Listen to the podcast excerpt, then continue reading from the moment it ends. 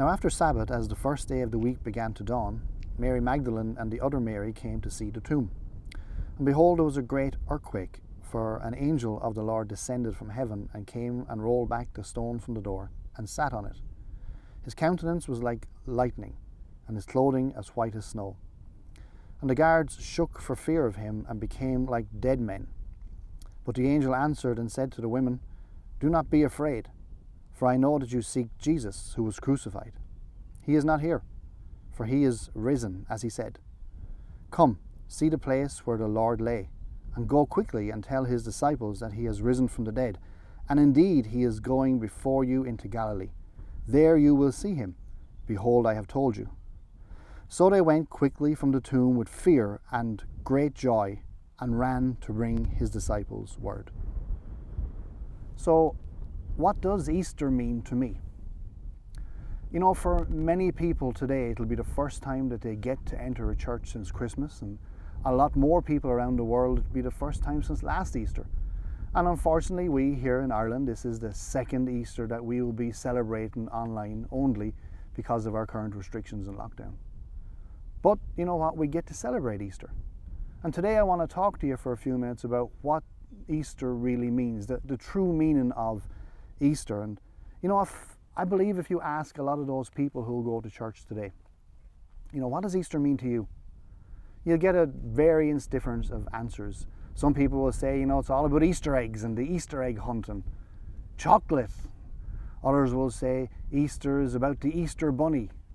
Some others will say that Easter is about, you know, time off work, the kids are off work, a, a massive Easter feast, we have lamb. But what really is Easter all about? For the next few minutes, I want to take you on what I believe the true meaning of Easter is according to the Word of God. And we've got four points that I want to talk to you about today. So join me as we take this journey and talk about the true meaning of Easter and what Easter means to us. I'm so glad that I was born in a Christian country. And even today, Ireland, in its last census, I think around 90% of people say that they come from a Christian background. And I know being born in Ireland and raised in Ireland, I was raised knowing that at Easter time that Jesus died. He died on Good Friday. I know that he raised from the dead on Easter Sunday. I knew that. I was raised that way.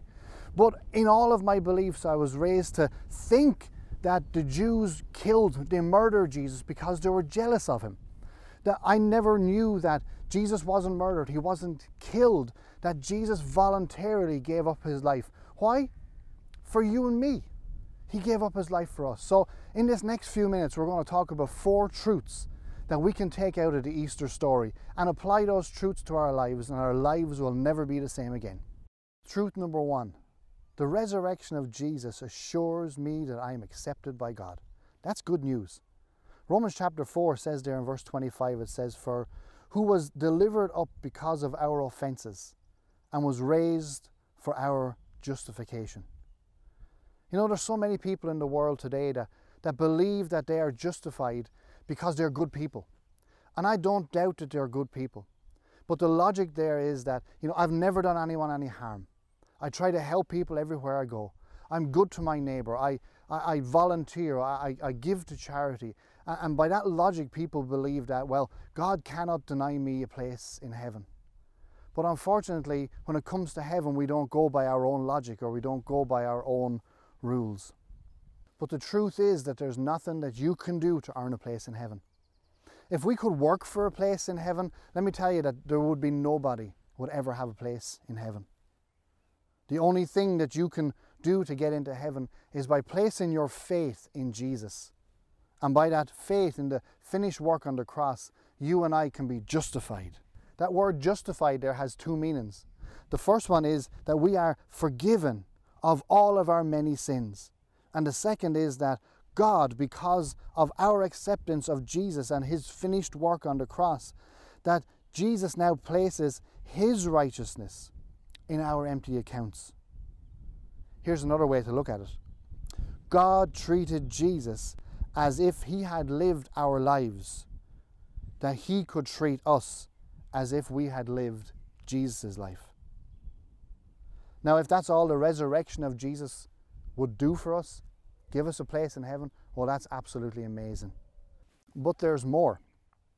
The resurrection of Jesus assures me that Jesus is now interceding for me in heaven. Isn't that great news? Romans chapter 8 and verse 34 it says, Who is he who condemns? It is Christ who died and furthermore is also risen, who is even at the right hand of God, who also makes intercession for us. You know, Jesus is now in heaven and he is interceding at the right hand of the Father for you and me. Isn't that great news? But why is that important? Well, picture this for a minute.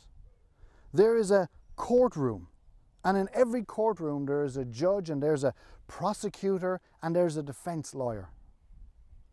And it's the job of the lawyers to bring the case before the judge so that the judge can determine whether you're guilty or you're innocent. Well, like it or not, our lives are on trial at the moment. And we have a prosecutor who, whether we like it or not, he, his job is to bring a, an accusation about us before Father God in heaven. And he does this. So just, just think about it for a minute. I love all these courtroom dramas on TV. So in heaven at the moment, there's a, a whole court case set up, and, and you have God the Father there, he's the judge. And you have Satan, the enemy, he's the one that's bringing the accusation against you. And then you have Jesus, he's your defense attorney. And what the, the devil is doing is, is he comes up and he says, you know, uh, God, you are uh, the judge, and, and I'm bringing a case against Enda to you. And he will go, okay, he'll open up his file. And he'll start going through all of the sins that I've ever sinned from the time I started to sin right up until my last sin. And, and the hours will go by, and I'm standing there and I'm being judged, and, and I, I hear all of these, these uh, accusations being brought against me, and I know I'm guilty. And the hours go by, and the days go by, and the days turn into weeks and months, and, and, and all of the charges that the enemy is bringing against me, I know they're true.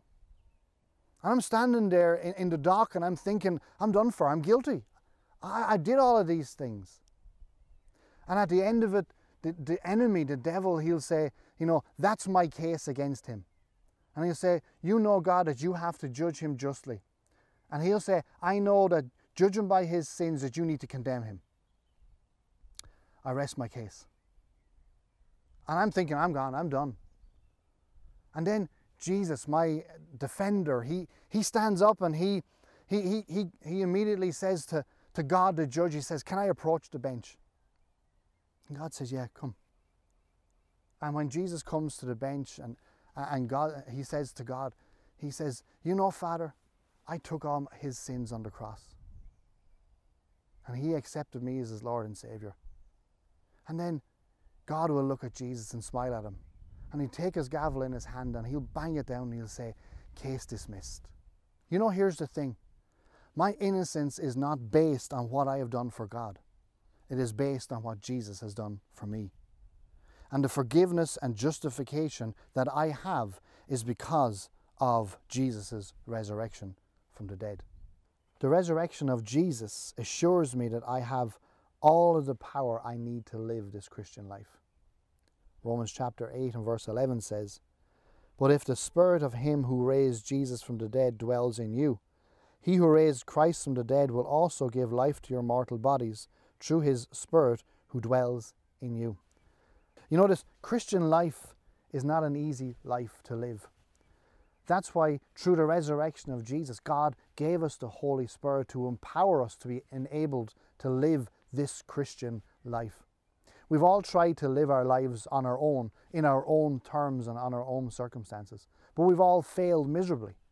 That's why God gave us, through the resurrection of Jesus Christ, He gave us the Holy Spirit to enable now you and me to be able to live this Christian life so that now we no longer need to give in to the urges to sin.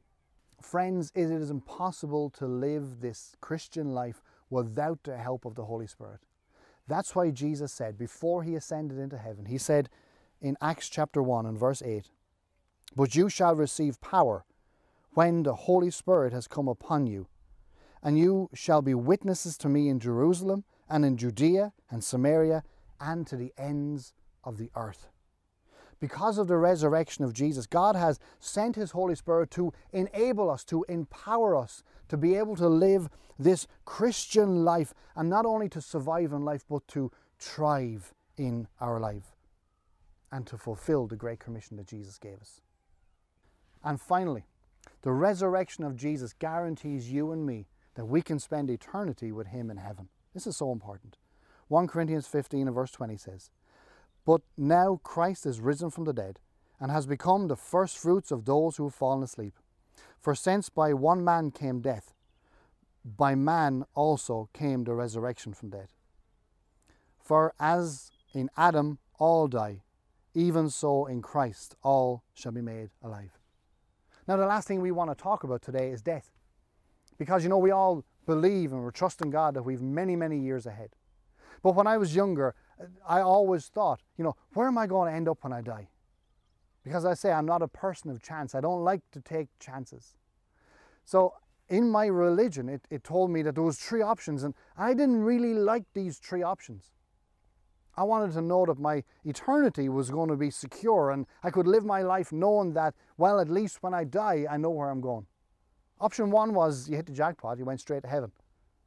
Option two was that, you know, you weren't quite good enough a person on earth, but you were good enough, but you weren't quite, quite good enough to go to heaven straight away. You went to purgatory.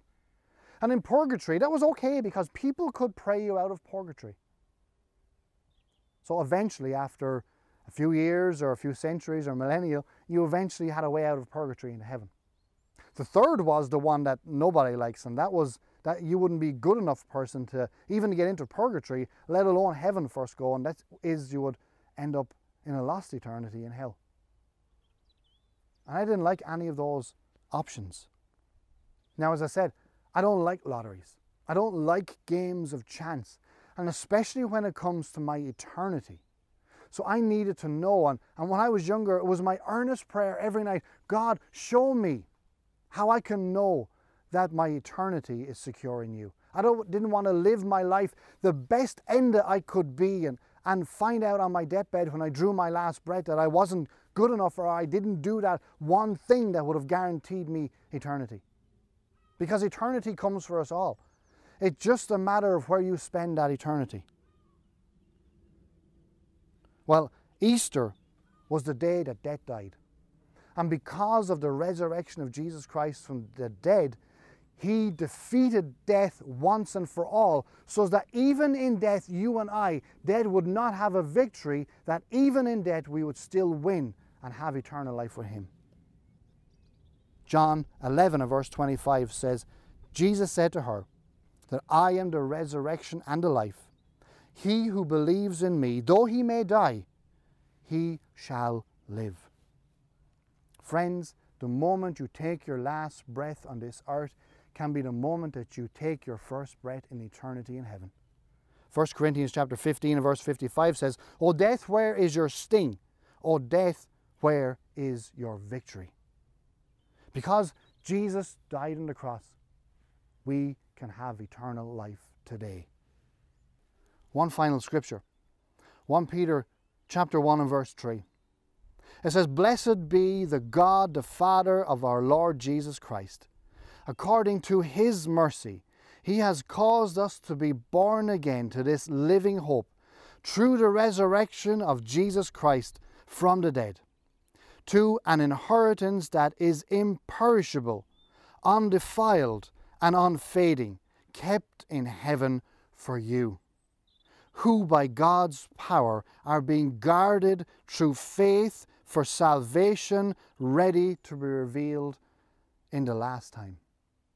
Friend, the resurrection of Jesus guarantees that you or me, regardless of the kind of life that we have lived up to this point, but trust in, belief in the resurrection of Jesus this Easter Sunday will guarantee you and me, no matter whether we're a good person, whether we've lived a bad life, it guarantees us that if we believe in Jesus and his resurrection, resurrection from the dead, that we will have eternal life.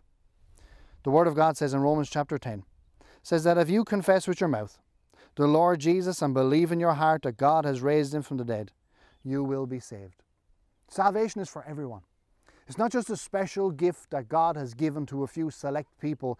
He has made it available through the death of Jesus and the resurrection of Jesus to the entire world, to you and to me. The Word of God says in Romans 10 and verse 13 that says, For whoever, you are a whoever today. It says, For whoever calls on the name of the Lord will be saved. And I know that you want salvation today. And if you want salvation today, we're going to pray this very simple prayer. I'm going to pray it. You pray it after me and believe it in your heart.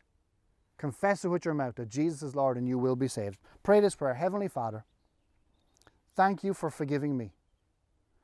Thank you for sending Jesus, who died for me and who rose again.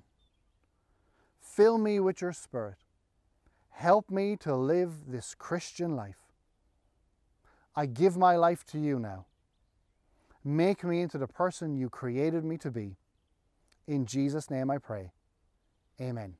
If you prayed that prayer with me today, the Word of God says, not Enda, but the Word of God, says that you are now born again, that you are a new creation. Old things have passed away. Behold, now all things have become new.